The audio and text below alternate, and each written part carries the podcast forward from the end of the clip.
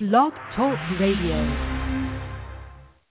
Good evening and blessings, and welcome to another installment of the Gist of Freedom Estate. This show is produced by acclaimed historian, educator, and author Leslie Gist, and serves as our weekly live online discussion to celebrate the African American experience by honoring all the people, past and present, black and white, who, with faith and focus, are preserving our rich history through literature, the arts, the skilled trades, and the humanities. We thank you for joining us tonight, and we'd love you to be a part of tonight's discussion by calling in with your comments or questions to 347 324 5552. Hello, this is Leslie Gist, and you're listening to the Gist of Freedom. Um, tonight we have a great guest, uh, Mr. Earl Pinto. Are you on the line, Mr. Pinto? Yes, I am. Great. Uh, could you introduce yourself to the audience? My name again is Earl Pinto. I'm the founder of the New York African American Historical Society, chartered by the New York State Board of Regents. Okay, um, let's start there. How did you get involved with uh, finding this great institution? I was involved with a project of that was started by Dr. Adolf Roberts, who is my uncle, to establish a museum in New York. And after working with him a while, um, I decided that I wanted to move in a different direction, and I then applied for a charter with the to the New York State Board of Regents. Okay. And um, what was one of your favorite highlights of starting this um, this organization, and um, who supported you?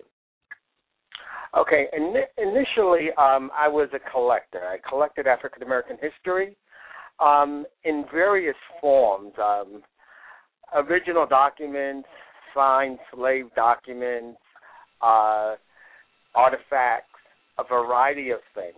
And then I began to focus on an area that I wanted to really excel in, and that was newspapers. And I had met uh, Mark Mitchell, who was the preeminent collector of newspapers, black and white, um, and a regular, con- uh, he regularly sells to um, the um, to collectors. So that's how Mark became an inspiration.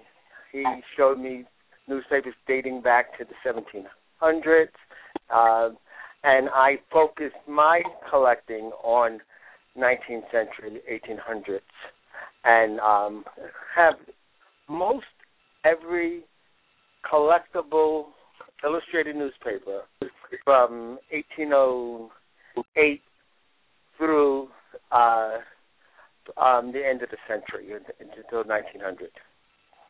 Wow. So, what? Uh, describe your most prized collection, collectible uh, newspapers. Okay, in terms of newspapers, um, there are some that are far more desirable than others. Um, let's see. Uh, well, what's current is um, the election. So it was the first vote in um, Harper's Weekly in, in, in 1857. Uh, it is an illustration by A.R. Waud, who was one of the, the premier artists of the time. He his illustrations were most valued along with Thomas Nast. So I have the first uh, the A.R. Waud, and the most difficult one to get uh, was the Dred Scott newspaper, Frank Leslie's, um, 1857. Uh, I had to barter for that newspaper because with Mark Mitchell and creating his website, um, which um, he, because he he wasn't willing to sell it. So he he said, if you build me a website, I'll give you the illustration. Well, you know, museum framed, uh, matted and framed, beautifully um, presented. And so I was able to get that was the very last of the acquisitions.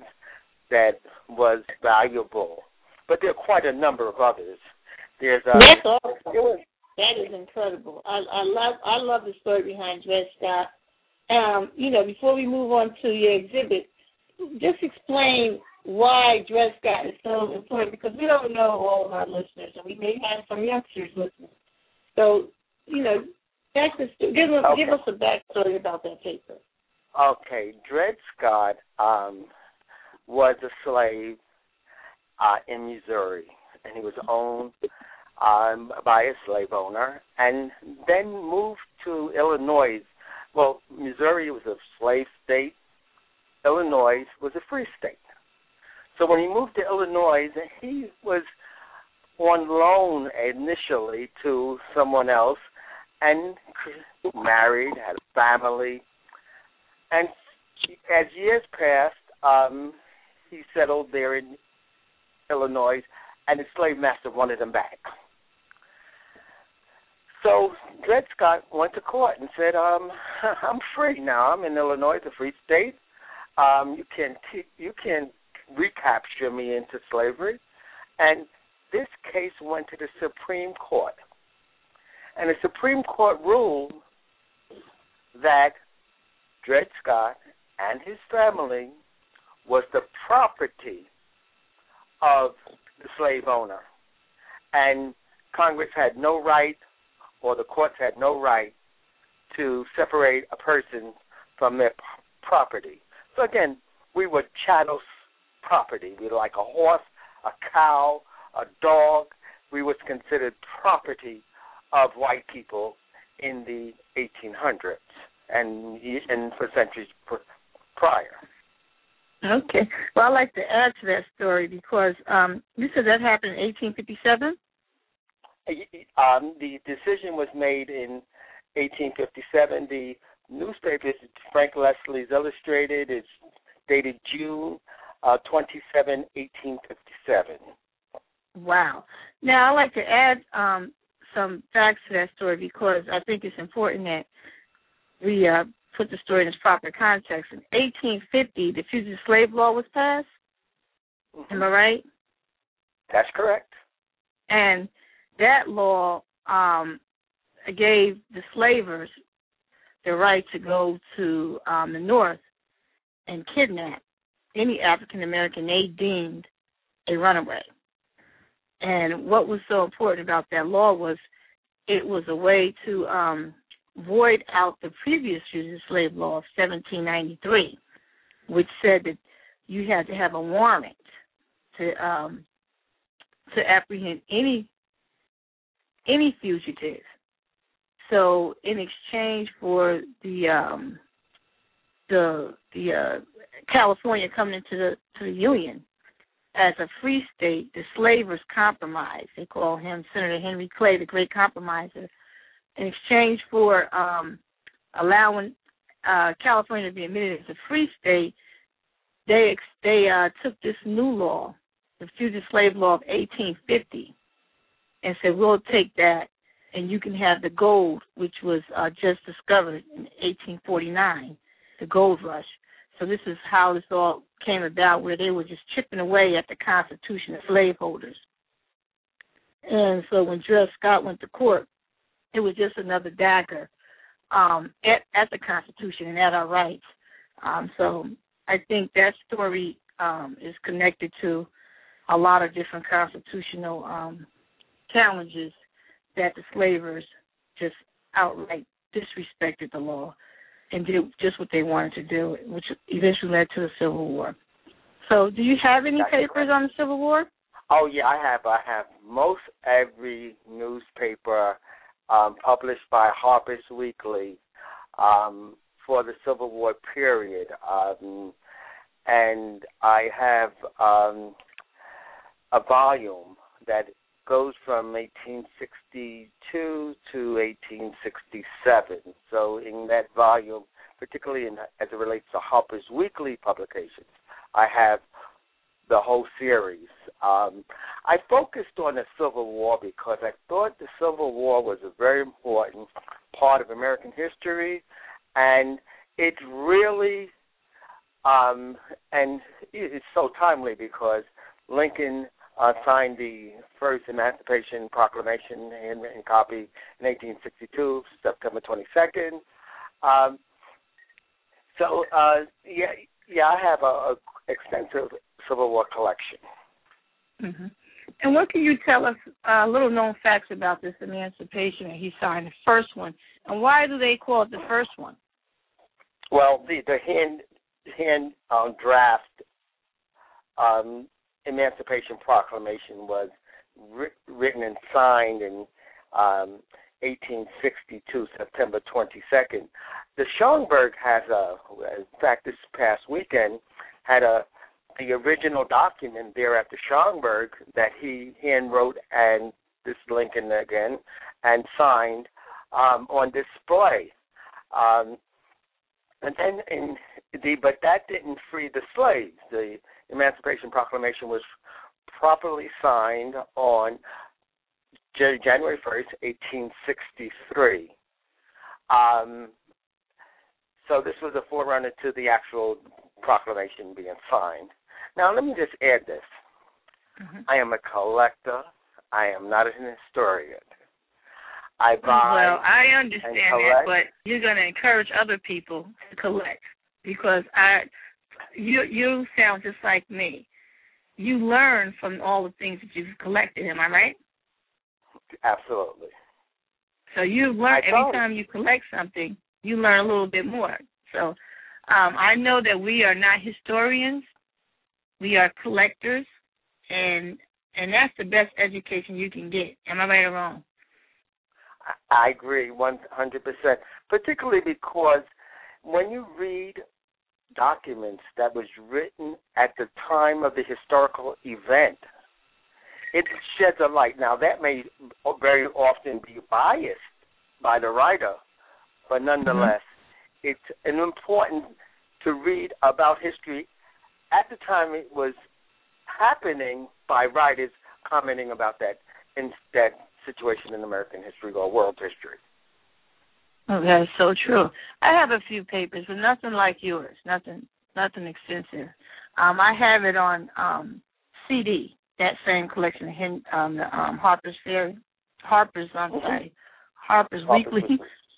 yes, mm-hmm. I have it. Leslie uh, Franks. I have them on CD. Um, but I don't have too many original ones. So let's talk about your your um your major event and how did it come about? Why now? And who do you want to thank for supporting you? Okay, um, why now? Uh, it's very timely because the exhibit is entitled "From Slavery to the White House," chronicling the history American history. Um, as John Hope Franklin would say, we our history is not apart from American history; it's inclusive of American history. However, it's timely because we have an election coming up now. As an organization, I can't support a candidate, but um, I'm documenting the history from slavery to our to the White House, and it's occupied by the president. Barack Obama.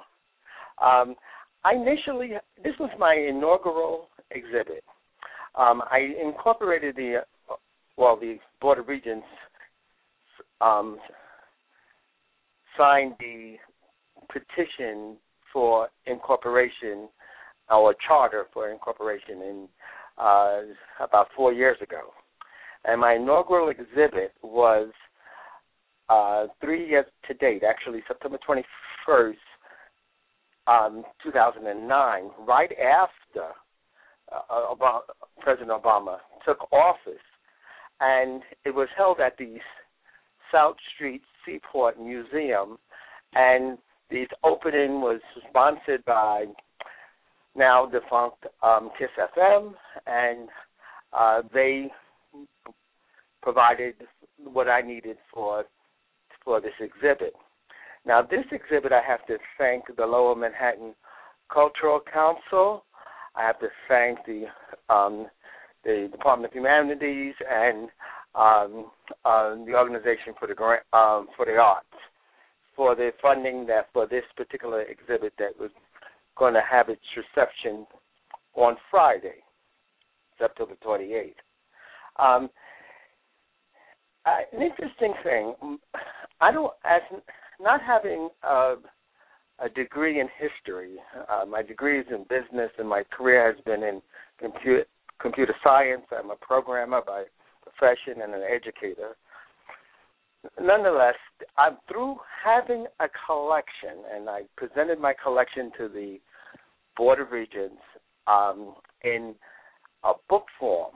Um, I made a booklet out of it, which is about a hundred pages of the and a chronology of the history that in original primary source documents, not copies of the documents, the original documents, original slave for sale documents and uh, original um, letters. Um, I have, you know, more on 19th century stuff and 20th century items in that in the collection, and they saw it fit that even though I wasn't an historian, that they would have the chance to sign off on this organization um, as a chartered member of the State University of New York. Now my exhibit, yeah, it was it was remarkable actually. Um, when I I presented my application, my grant, my application for a charter, and really was told, and it was told by a lot of people that I was that what I why why do I think I would the Board of Regents would give me a charter? I said, I don't know why they won't, considering what I'm presenting. And they said, Well, you don't have even anyone on your board who has a PhD in history. I said, Well, once we become established, we can hire people with any type of credentials necessary to articulate the history and all I'm doing is collecting and presented it, presenting the history. So at any rate, I follow through and not follow the advice or the recommendations of people that I knew, including um, the people who were associated with the museum project that I was a part of. Now I have to also thank Louise Mirrer, the president of New York, the New York Historical Society, the hundred-year-old institution, um, for her uh, signing off on being a mentor to me in my pursuit, and that was one of the requirements of the Board of Regents, that I had someone that was going to pretty much mentor me and my board in establishing this historical society, which, again, it's about three years um, from the time we receive our charter. Wow. Now you have a serious lineup that's going to be um, at your opening reception on Friday the 28th. Could you give us the, the, the logistics and the um, list of people?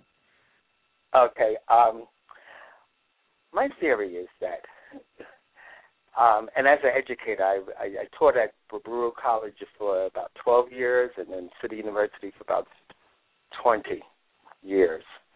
You don't um, look old enough to have done all my teaching. No, no. Uh, plus, I'm older than that. Plus, there's 20 more. There's 20 more than than that. But nonetheless, um, my style of teaching was edutainment. I, I tried to educate in in an entertaining fashion, and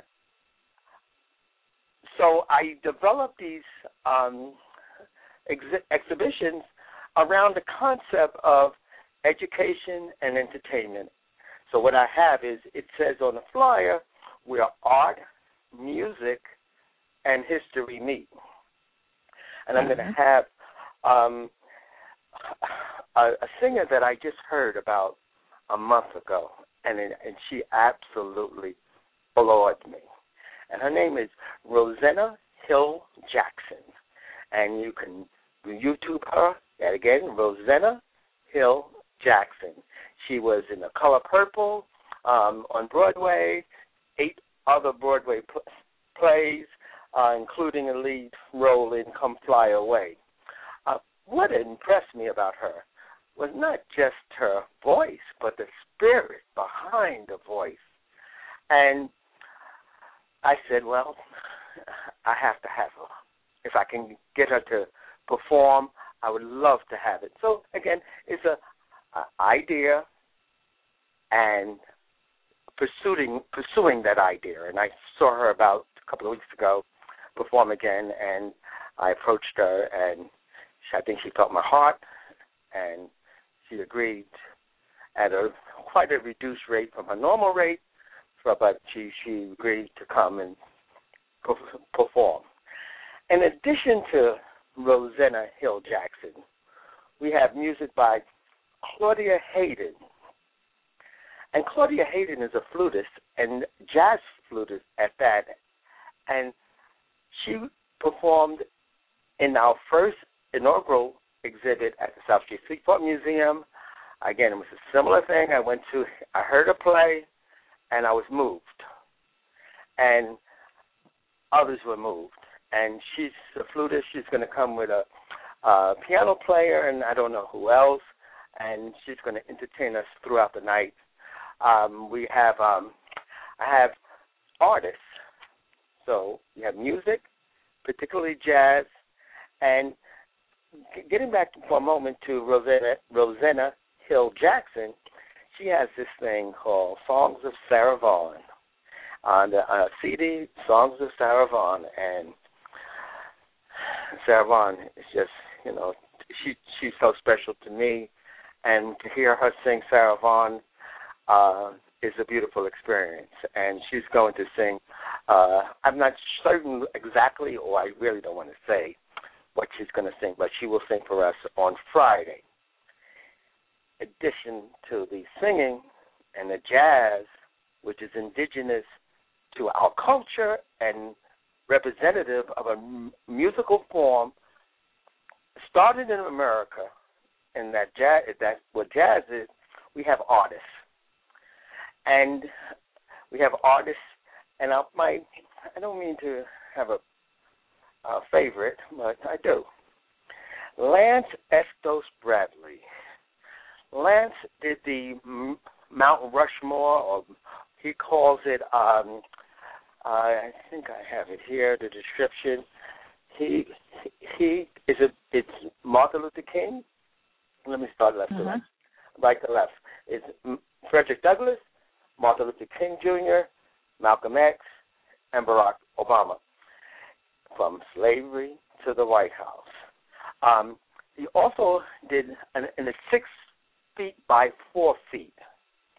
His name, we call him Estos, and the, it's an acronym that says that means educated strictly through our streets. He started off as a graffiti artist. Fabulous. Wow. Now, Mr. So Pinto, fabulous. I'm confused. Yes. I thought that Marky Mitchell was the artist that painted that um, Yeah. Mount Rushmore. Uh, Mark, Mark, he's a collector. He's a collector. No, no. Mark Mark Mitchell is the collector. The artist that did the Mount Rushmore is Lance Estos Bradley, and he also Oh, did the. Well, um, maybe I miscommunicated that to you. no, no, no. I just got to fix all these Facebook posts. I had Mark E. Mitchell's name all over the place underneath the picture. Oh, okay, well, well, okay, Nothing serious, but I'm just mad at myself. Change it, change it. Yeah, No- I'm gonna no change Yeah, because gotta you did send me the right message. I just yeah, okay. But going back to Yeah. I apologize. No, no. Now Estos also did a. He does murals. He did a mural on 156th Street um, and 8th Avenue at a church that is all I uh, say four stories high and one and it's Barack Obama on one wall and the the opposite wall facing the Barack Obama is Martin Luther King and Barack and Martin Luther King the inscription says I have a dream and on Barack Obama it said dream fulfilled. Um, Wow. Powerful. wonderful. I mean, and the art, and I, the art itself. He works with the different mediums. He works with not just oil and canvas, but he works with acrylic. he works with um I don't think I think I have a sheet with all of the medium, but maybe five or six different mediums. Okay, acrylic paint, sculpture material, um, airbrush um, on on canvas. Uh, again, it's they're 48 by 60 in size. Um, it's it's called the formal name of it is Sun Setting on Mount Rushmore and then he has the women, um, and he has, uh, and I have to recall, he has Harriet Tubman, Rosa Parks, Oprah Winfrey, and uh, Michelle Obama.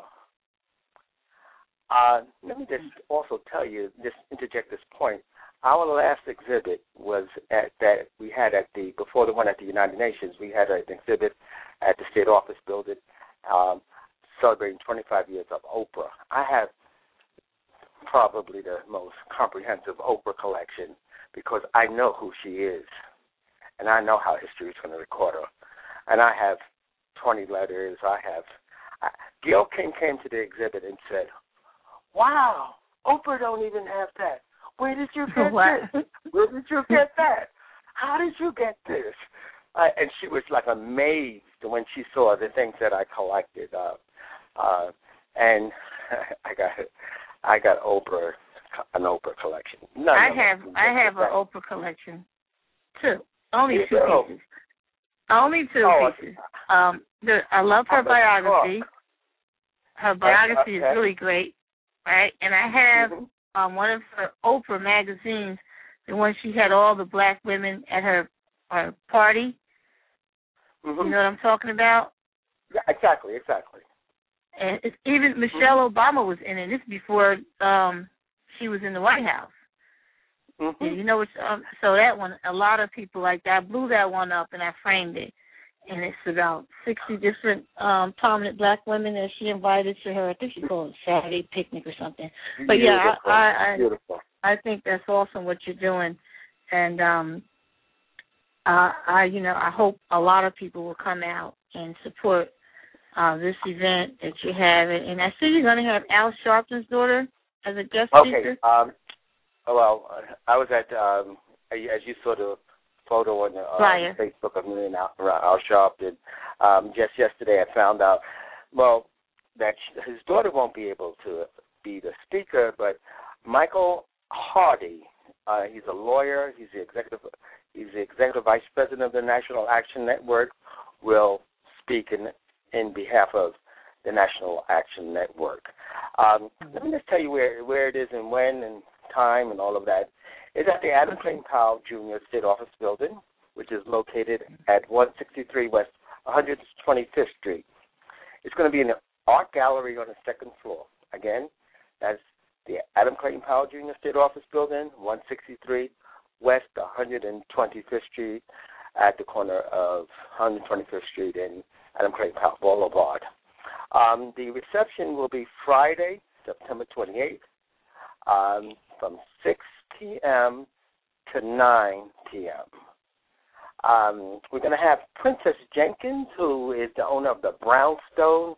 Um, it's a boutique in, on 125th Street, and she also has a second store on Lenox Avenue.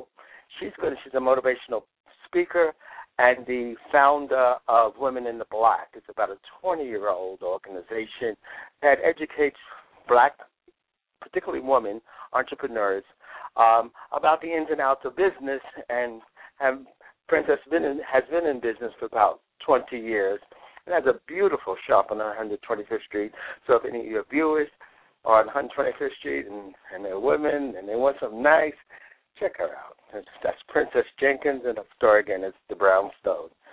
Um, we have a few other artists. We have um, Cynthia Burgos. Um, uh, Black Enterprise just recently did an article on her art. Her art, she did a thing, a painting of Obama that was at the South Street Seaport exhibit. Um, she just sold it to Carmelo Anthony. Fabulous artist. Um, she didn't create anything original for this, and then we thought we were going to have the art, the art piece of, of, of President Obama, but um, Carmelo had other ideas for it. Then we have um, Sonia Barnett. She's an educator um, who's also an artist, and she has received a number of awards for her art.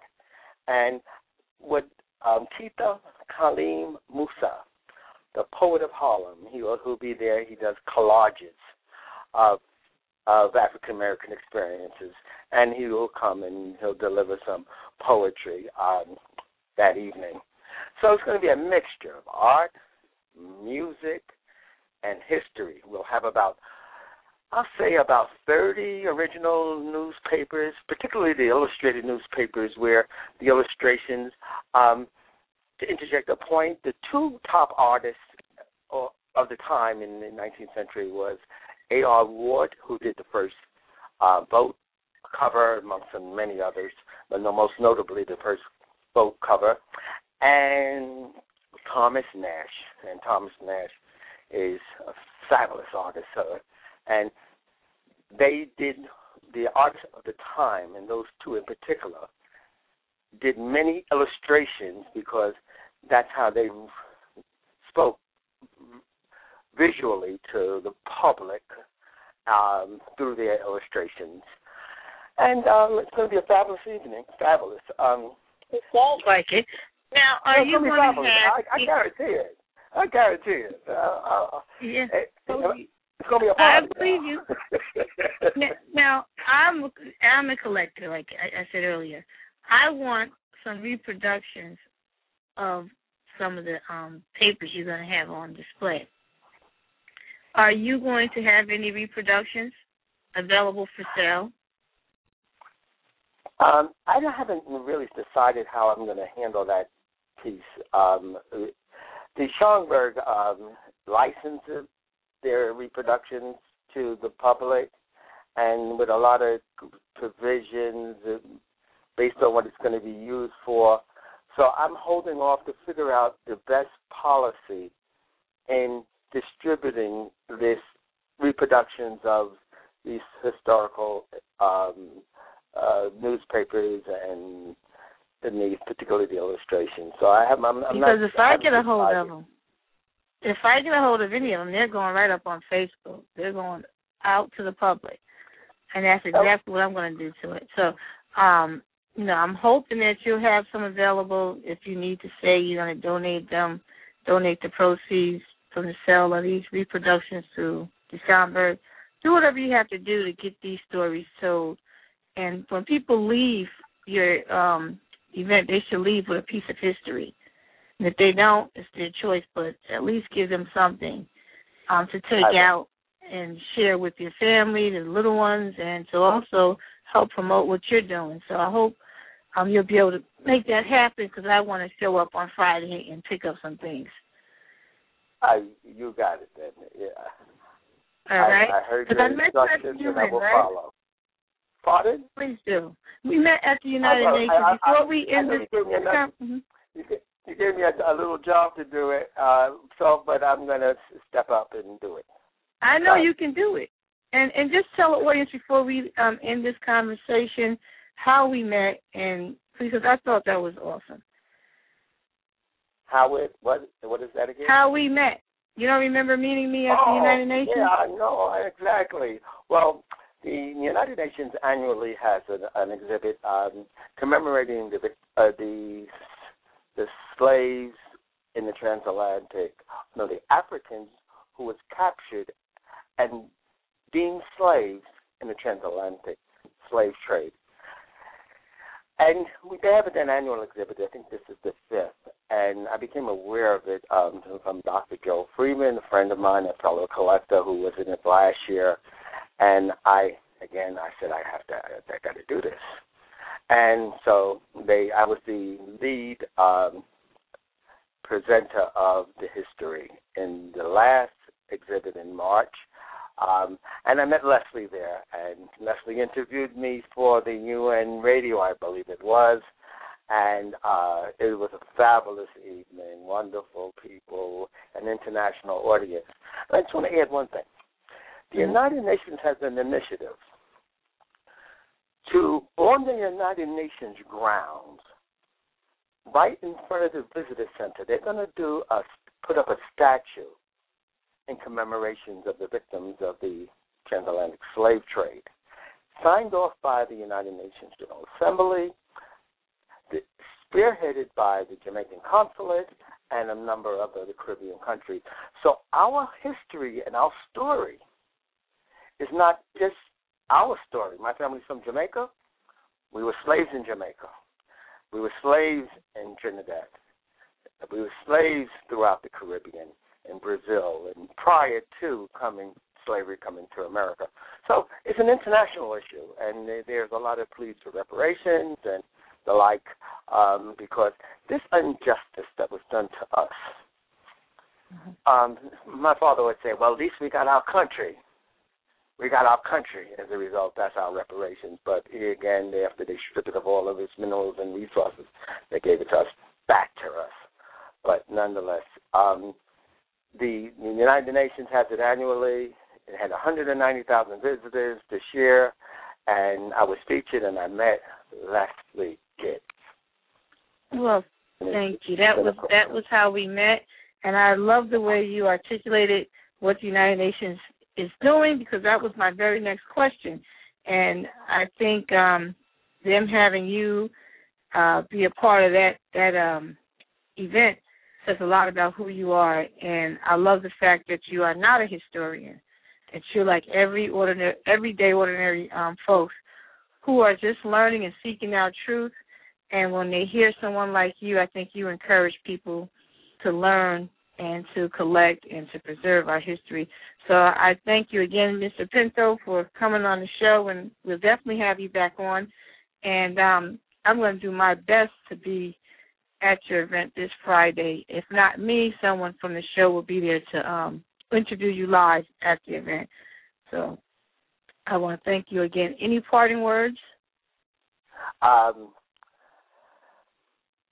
our history is important, and if we don't know where we came from, we don't really know where we are, where we're going. So let's embrace our history. It's an ugly history. It's a history full of oppression. But there were jewels like the grass that grows between the cracks of the cement, the grass that grows, there was jewels that came out, Frederick Douglass, W. E. Du Bois, um, Booker T. Washington, so many blades that just, no matter the oppression, emerged. And th- they could do it, you can do it, I can do it, and our children can do it. Wonderful. That's it. Okay. All right. And any websites, phone numbers, emails? Um, okay, my website is NY African American History. A lot of words. NY New York African American History dot org. All right. Okay, Mr. And, Pinto, and, have a, mm-hmm. Okay, and Mark Mitchell's collect, um, website is African American Collection dot com. Got it. Repeat those two websites one more time. NY African American History dot org and African American Collection dot com is the site of Mark Mitchell. Wonderful. Um, have a great evening and a better event. Thank you so much, and my pleasure being on the show. All right. Bye bye.